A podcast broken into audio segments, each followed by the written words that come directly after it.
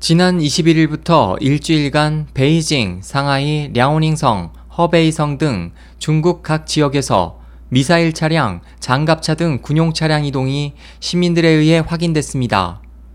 이에 대해 웨이보에는 관련 사진과 함께 이렇게 많은 전차는 난생 처음 봤다.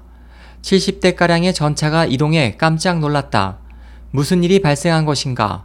군사 훈련을 실시하는 것인가 등의 글이 잇따라 올라왔습니다. 중국에서는 올해 무차별 살인이나 연속 폭발 테러 사건 등이 수차례 발생해 사회 불안이 높아졌습니다. 또 중국군 서열 2위의 쉬차이 허우 전 중앙군사위 부주석과 당내 서열 9위였던 저우융캉 전 중앙정치국 상무위원 등 거물급 정치인들이 잇따라 실각하면서 중국 정세는 복잡함을 드러내고 있습니다.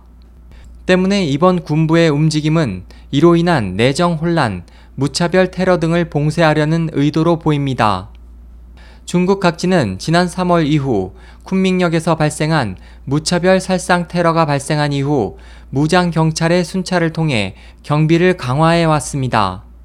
베이징, 상하이, 선전, 칭다오 등지에서는 무장 경찰에 의한 순찰이 도입됐고 테러리스트에 대한 현장 발포권을 허용했습니다. 광저우시에서는 방탄 장갑차가 시내를 순찰하고 있으며 총을 소지한 무장경찰이 인구 밀집 지역을 돌고 있습니다. 또 지난 3월 이후 중국 전역의 22개 성, 5개 자치구, 4개 직할시에서 대테러 훈련이 실시됐고 그중 신장 위구르, 베이징, 광둥, 윈난 등에서는 역과 공항 등 유동인구가 많은 장소를 대상으로 수차례에 걸친 대규모 훈련이 실시됐습니다. 한편 지난 7월 31일 영국 파이낸셜 타임즈는 시진핑 주석의 호랑이 잡기, 부패 박멸 운동은 결코 저우융캉에 그치지 않는다. 시 주석은 현재 다음 목표를 상하이로 정하고 직접 장점인 전 주석을 위협하고 있다고 보도했습니다. 신문은 또 소식통의 말을 인용해 시 주석은 당과 군부 내에 뿌리 깊게 만연해 있는 장 전 주석의 영향력을 매우 언짢아하고 있다고 전했습니다.